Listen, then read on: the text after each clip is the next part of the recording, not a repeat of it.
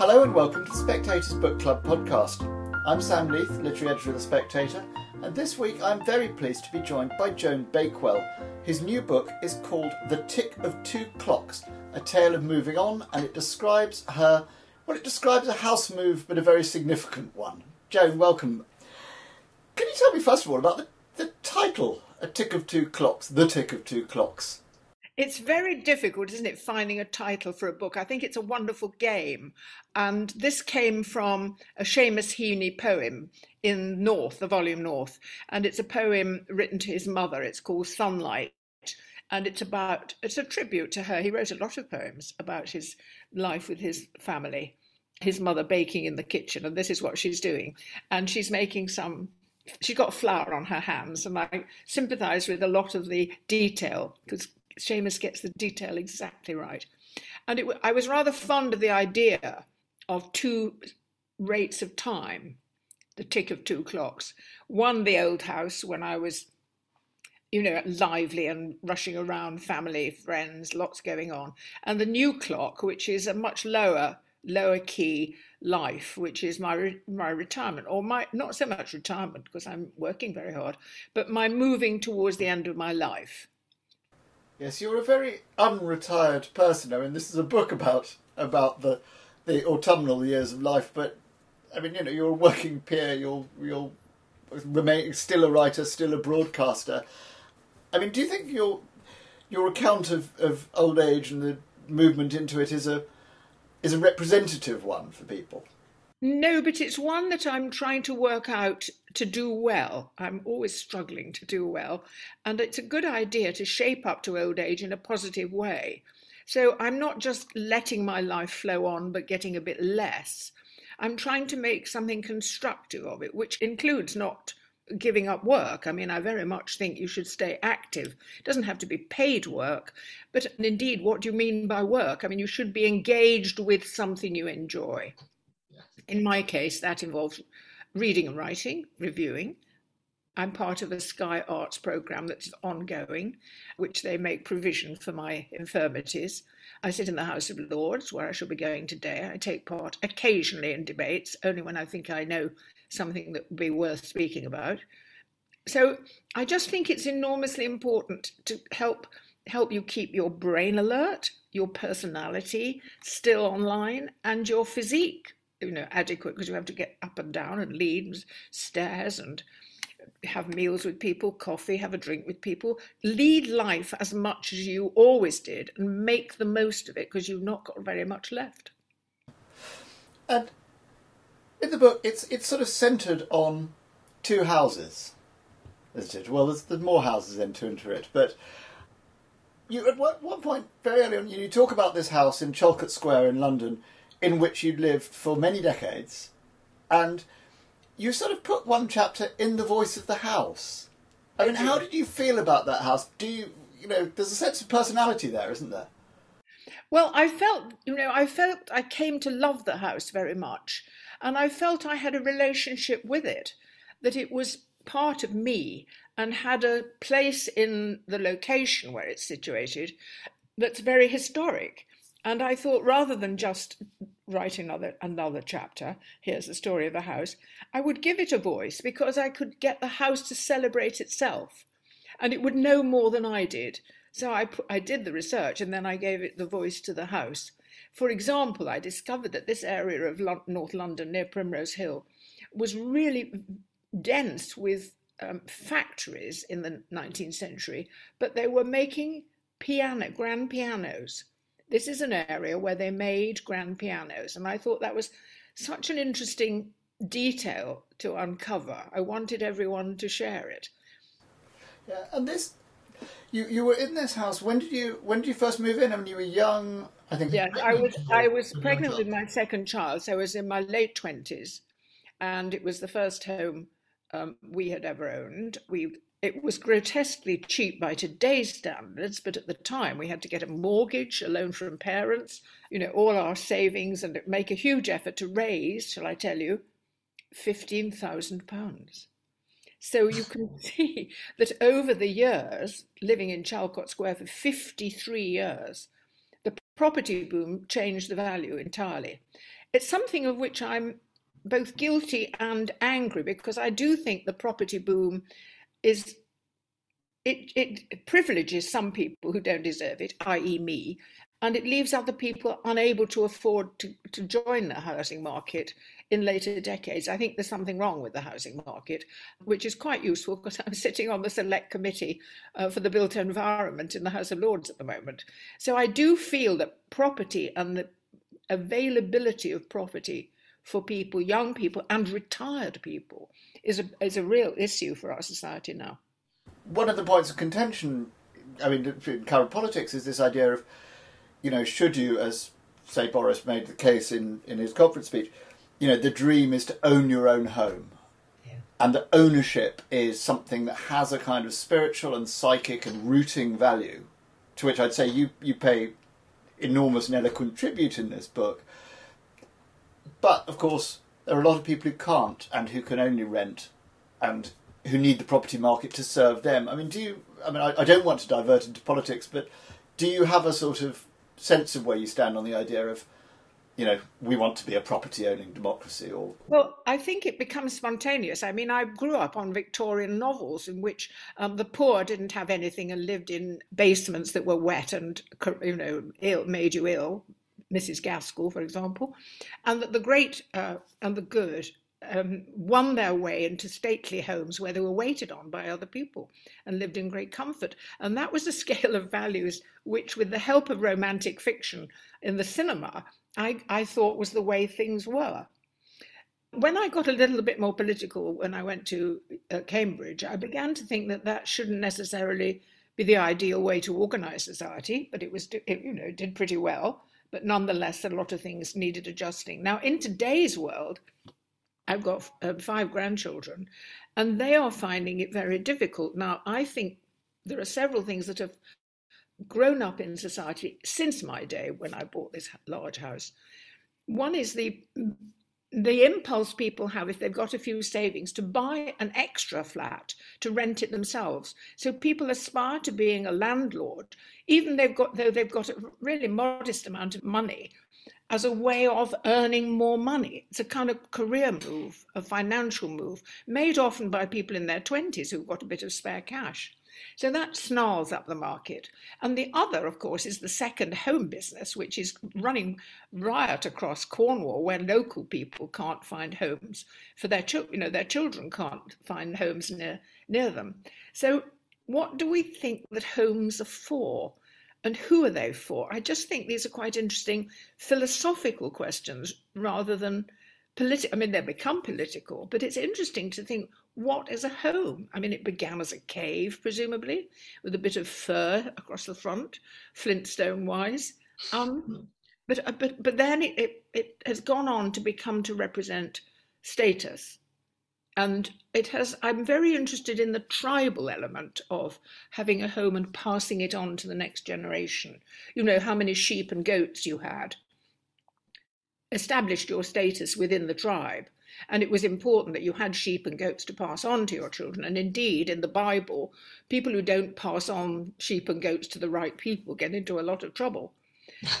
I think it is quite the whole idea of ownership of the human by the human animal, of things that reflect on their status and give them confidence and ability to raise more funds or enjoy themselves or not, is quite an interesting one. How did we get here? I find it very interesting. Yeah. Well, you did not pass on your sheep and goats to your children in a direct way. You did. I mean, can you talk a bit about the decision to move and how it snuck up on you? Because one of the things I think that's quite moving in the book is that you didn't quite want to say to anyone you were thinking about it because it would make it real. That's right. I was very sheepish about it because of the love for the house, its history, the way I'd brought up my children there. The amount number of people who'd flowed through it, you know, the dinner table and the the enjoyment I'd had there. I had been appointed by the Labour government as the voice of old people. So I did a lot of going round, seeing how old people lived before I was seriously old myself. I was then invited by the BBC to do a programme called We Need to Talk About Death, before I got within throwing distance of death myself. So both of these enterprises brought me in touch with housing, lifestyle, and the way people live their lives. A lot of old people are quite sad and lonely and isolated. They need company, they need comfort, and they need in a sense, uh, uh, which is what I try to convey in the book, to seize hold of their old age and say, I, I want to control the last years of my life, even though it involves leaving a big house and going into a small one. I, I will retain control of that. Rather than become dependent on visiting carers or your children or neighbours and so on, I, I felt it gave people more resolution. And in my case, it was because I had an operation uh, to replace my hip. I've got a metal hip. And during that time of recuperation, I couldn't go up and down the stairs. I was living on one level. And I thought, living on one level is extremely convenient. And going up and down stairs, because this was a, a house with four floors to it, going up and down stairs as I recover with a metal hip is not the best way to go forward. And it was that seeded the idea that perhaps we all ought, ought to think about how we're going to live our final semi infirm, possibly infirm years. You're very, you know, kind of straight and candid about saying that this home I'm moving into is going to be my last one. For a lot of people, that's a scary thing to look in the face. Was that something you found scary? Well, you're not old enough, Sam. a lot of older people are thinking of where they're going to live their final years, but they don't think of it as they don't see themselves, you know, white and waxen, lying in bed and breathing their last, but they feel well, this is my final move very often. And it's, it's useful to make provision for the sort of convenience that you will need. I mean, I don't have a great deal of space, but I've had it adjusted so that it suits my age. For example, old people do not use baths very often. I don't mean because they're dirty, it's because they're fearful if they live on their own and get in a bath, they can't get out. So I don't have a bath in my home at all. I have a shower. So that's the kind of decision you can make about your own space. Well, fun enough, your, your, my, my late grandmother lived out her final years in Primrose Hill Studios, which is where you've moved to, and she did get stuck in the bath on oh, more than one occasion, and that you know she very traumatic it was too. Yes, it is. It's, it's quite a risk if you live on your own. I mean, you can you can be in the cold water or overnight. Nonetheless, uh, it is very fortunate if you're old to have a small garden that you can cope with. I didn't have a garden in the big house very much. I just had a courtyard. Now I've come here, I've got more time, but I and I've had the garden designed so that it's got raised beds so that I can reach and do a little bit of digging and plow, weeding and so on. But a lot of it is paved so that I can sit out in the sunshine. And I've begun to enjoy the nature of a garden much more than I ever did, which is unusual. Most people are fed up with their gardens when they get old because they run out of control and can't do, do them. But I bought binoculars. I've got a feeder for the birds. I've joined the RSPB. I'm taking an interest in gardens, birds, plants, fruit, so on. Now you're leaving the old house. There's an enor- it's, it's an enormous opportunity to take stock, and you know I'm interested that some some of the descriptions. You know, you look back and you you describe yourself as having been a lonely child when you were growing up in Stockport. And you say at one point, the sad memories stick like glue, and it's hard to see. I mean, do you, do you look back on, on and feel melancholy? Or do you look back and think, actually, you know, everything's become sort of rosy and this was a life well lived? Well, um, life in Stockport was very humdrum, very ordinary. I had a much younger sister. My main dilemma with my uh, growing up was that I was the first and adored child of parents who were still very much in love, and it was a very happy home when I was a toddler, full of laughter and so on. My mother then had medical problems, and my daughter was quite a later child, much later, six years younger than me. And her own view of the world began to become rather gloomy. And we then entered a phase which was when I, as a teenager, was rollicking around trying to break, you know, out into the world. When she and I were at great odds, so I, like many women of my generation, had a conflict with my mother, which was very sad, really, very sad. Now I felt it was filled me with rage at the time, but I look back on it now and see, I can see that she, in fact, was one of those women who was very intelligent, had a job, but on marriage it was the sign of a lower middle class husband that his wife should not work. That was considered appropriate. And so my father insisted that she stayed at home, was proud of the fact he could earn enough. But she didn't have any use for her intelligence, her wit, her, her general outgoing personality. She was stuck at home plumping the cushions and, you know, cleaning the carpet.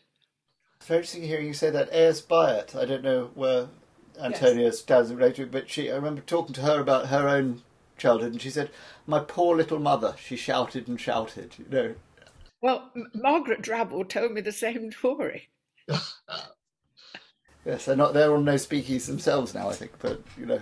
Well, the point is, there was a generation of bright women who knew that the you know the suffragettes had been and gone. The women had got their vote. They'd worked in uh, the factories in the First World War, and then suddenly all the men folk wanted them at home being good little wives. And we saw the sort of you know the, the cliche of the 1950s housewife in the in the little pinny frilly pinny cooking food and all the new gadgetry that wasn't suddenly available. And the women were not happy with that. A lot of them were very unhappy that that was the lot that suddenly seemed appropriate in society. Thankfully, we got rid of that. Yes, do you think for your generation that seeing that was one of the things that sort of powered you into being the, you know, very busy professional yes. person you are? Yes, I did. I, I, mean, I wanted to be outgoing, and it was it was the move to Cambridge really that transformed my life because I was with people of my own generation, a huge swathe of them. I was with women and men who shared lots of ideas, who liked talking and, sharing ideas, shaping the world. It came in the 50s at a time when um, we had a sense of mission about making the world a better place. So there was lots of activity about literature and drama and politics. It was all very vigorous and creative. For me, it was absolutely transforming. Yeah. Now, you talk warmly as well about your two. You had two long marriages, and though one of them, as you say, you know, the divorce wasn't exactly a very. I mean, divorce never is, but but was pretty. You know, you were upset about the division of spoils, and there was it got a bit bitter, but you talk in your preface, you say, you know, I had these two long marriages, which were for the most part very, very happy. Do you, I mean, does sort of taking a long view? I remember talking to one of them. I can't remember who it must have been, the journalist who married to Hemingway, and saying, "Of course, you had um, you had a failed marriage." And I remember her saying, "Stop, stop! You mustn't attribute to me that kind of remark." She said, "You can be happy in a marriage for a long time." And then things go wrong. And I suddenly, of course, in my own life, saw that that was so because I was married for 17 years in one marriage and 25 in the second, and I certainly wouldn't have hung around um, if I'd been living in misery all that time. Indeed, I would scarcely have survived. So there were many, many years of very happy marriage and, and two children, and they grew up, and family life was normal and so on. But they did both go off the rails. Yeah. And I, I, do you find yourself content in your own skin as a as a single person now? I mean, I'm assuming you're single. I may be wrong, but yes, I do. I think of myself as an art, one of the army of single people who are either widowed or divorced, who have who actually probably from choice live on their own, but but are in touch with a whole network of similar uh, positioned people, and there are a great many of us. And I have a great clan of what I call my wise women, whom if I have a if I have an issue, I get on the. It happened during lockdown. If I was getting a bit low or wondered how to deal with it, I emailed the wise women, all lot, a whole lot of them, and they came back with ideas and suggestions and and saved me. now, when you're moving out of this big house, there's wonderful attention to what you have to get rid of and what you have to take, and this extraordinary kind of collection of they, they weren't your wise women, though some of them may have been, but a sort of crew, a cast of people who who are involved in that process, aren't there? Well, it, it's been very interesting. I was talking about sitting on this committee uh, for the built environment, and I was reading a report that had been done recently about housing. And one of the reasons that people don't downsize from their very big but now empty houses from which the children have gone and the garden's overrun and they can't cope. The reason they don't usually downsize is because they have so much stuff they could not go to a smaller home. And I thought, but you only have to get rid of stuff. It's not really it's not really a barrier. Why would people want to keep all the stuff?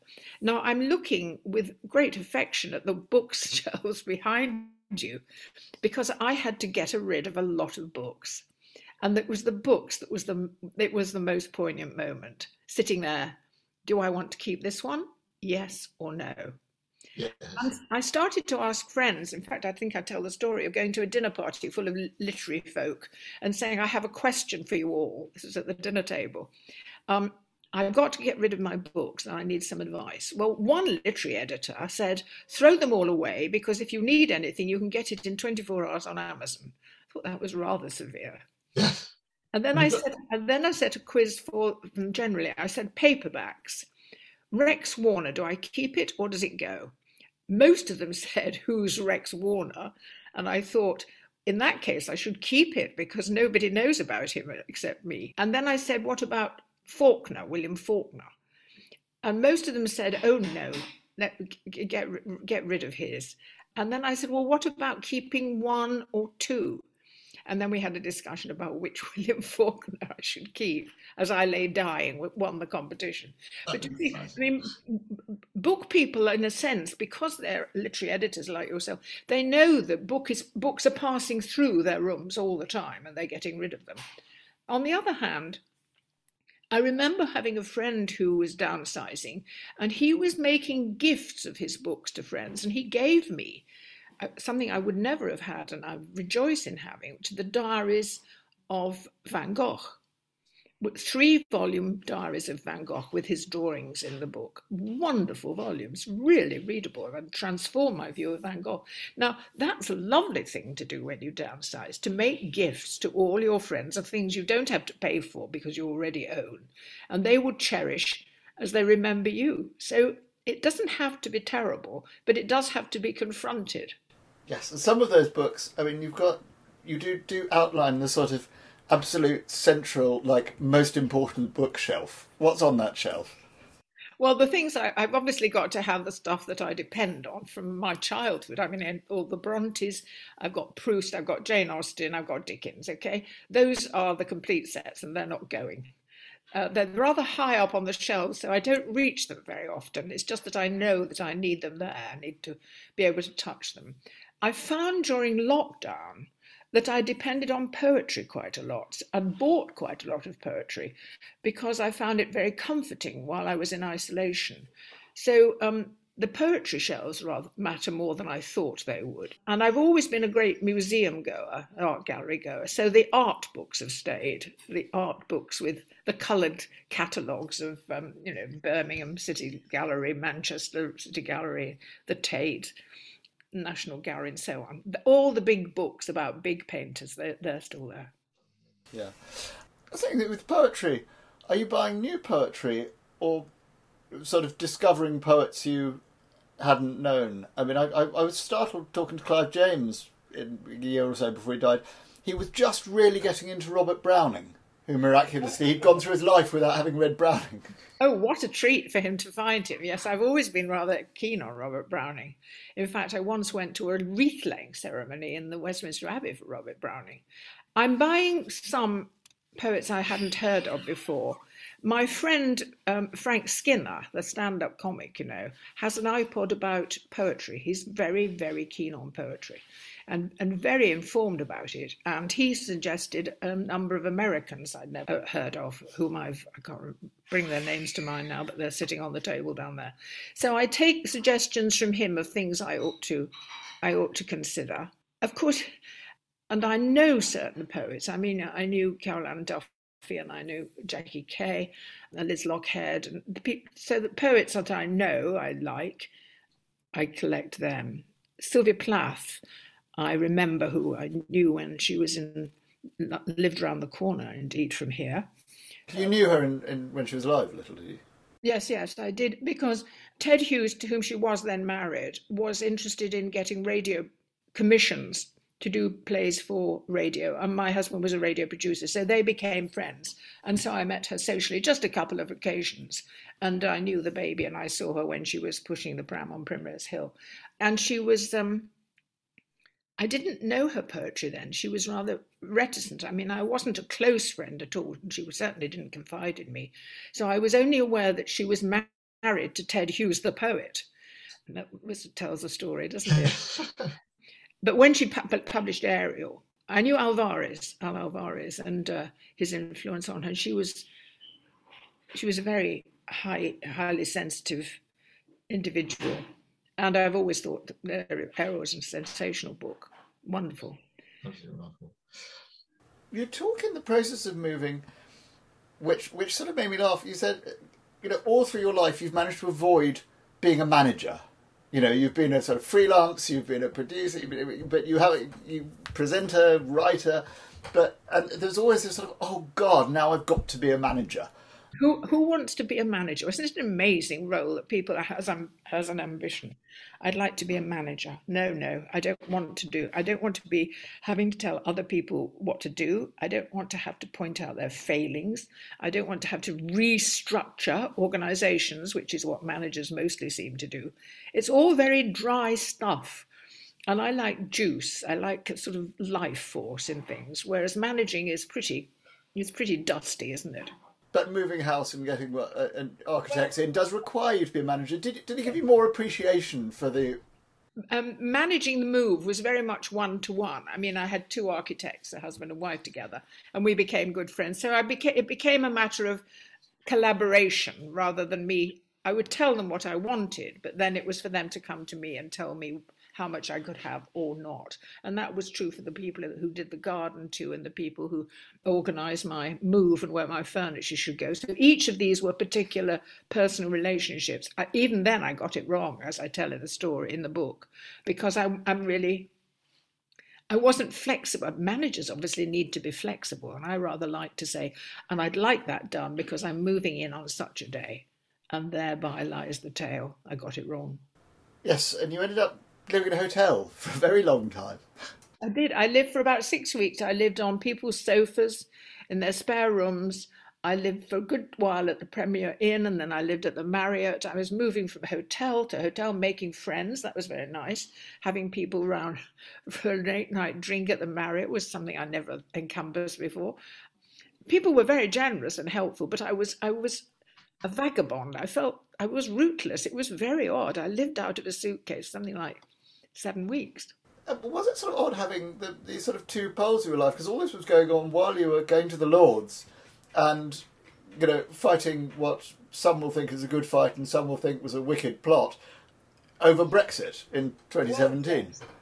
The House was very exercised, and the House of Lords, as you will know, has excellent debates because the people in the House of Lords are not vying for celebrity or ambition or whatever, because it's mostly behind them or at their peak. Um, and uh, so their debates are very civilized. And I found it very interesting. And I was, of course, as I say in the book, I was a Remainer when it came to Europe.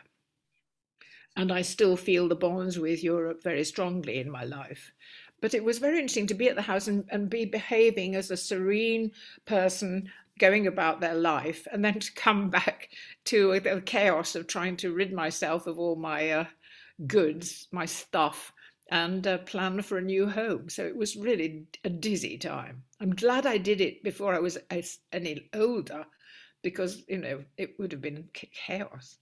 Do you see yourself ever retiring? I mean, actually retiring and stopping? What would it be that I was stopping? I would, I probably would stagger on to the House of Lords because the House of Lords is generous to older people and listens to them, and there are many people older than myself and much wiser who are worth listening to. I don't. There will be a limit how much broadcasting I can do. David Attenborough, who was used to be my boss at BBC Two, always asks me, "Are you still? Are you still working? Keep keep it up, keep it up." Because I think he still likes to work. It's the engagement with ideas that matters. The engagement with ideas and with people. And of course, television is full is run by much much younger people, which is very good too because that keeps you familiar not only with the way thinking is going, but the changing vocabulary and changing way that people uh, their attitude to the culture, a lot of which I'm out of touch with, I have to say, but nonetheless, I run along beside them trying to keep up. So, what I do isn't anything arduous I would wish to give up. And if it were, then I would say, no, I'm, I think perhaps I won't be doing that much longer. I mean, what else would you do? What do people do in their old age? A lot of them do do continue to work, but it's, it's called volunteering. I mean, all those people who man the desks in hospitals and all those people who um, give guided tours in galleries and things. They, they're ostensibly retired, but they're doing part time jobs or volunteering because you have to have something to do with life. You, otherwise, you, you just, you probably vegetate and probably die younger. Did you? I mean, there's, there's an ongoing kind of, you know, public row about the, the idea that women, when they're past a certain age, get sort of hoofed off the television and find it much harder to get radio work. And I mean, you don't seem to have, have suffered that. Do you feel like you got sidelined as you grew older? And well, I mean, I've, I've, been bounced around on and off by various executives at the BBC. You know, sacking me, re-employing me, commissioning me on a different series of programs. I don't exa- regard myself as having a real roots anywhere. But I'm very fortunate in the, my current commitment, which is because of someone who runs a company, a small company that is contracted by Sky Arts to do Portrait Artist of the Year, a company called Storyvault. The the executives there both decided to, to take a chance on me my doing it. And I've enjoyed doing it and I continue to do it. And I wait for them to say, mm, perhaps times for a change, Joan, but they haven't said so yet. Good. Well, well, may they do so no time soon. Joan Bakewell's new book is The Tick of Two Clocks, A Tale of Moving On. Joan, thanks very much indeed for your time. Thanks very much, Sam. Thank you very much for listening. We hope you enjoyed this podcast, and if you did, we very much hope that you'll subscribe on your podcast provider of choice and or rate and review us. Well, especially if you liked it. If you hated it, um, don't don't feel you have to review it. Um, and equally, if there's something that you wanted to ask us about, something you think we could do better, or something you enjoyed, please do send us your feedback to podcast at spectator.co.uk.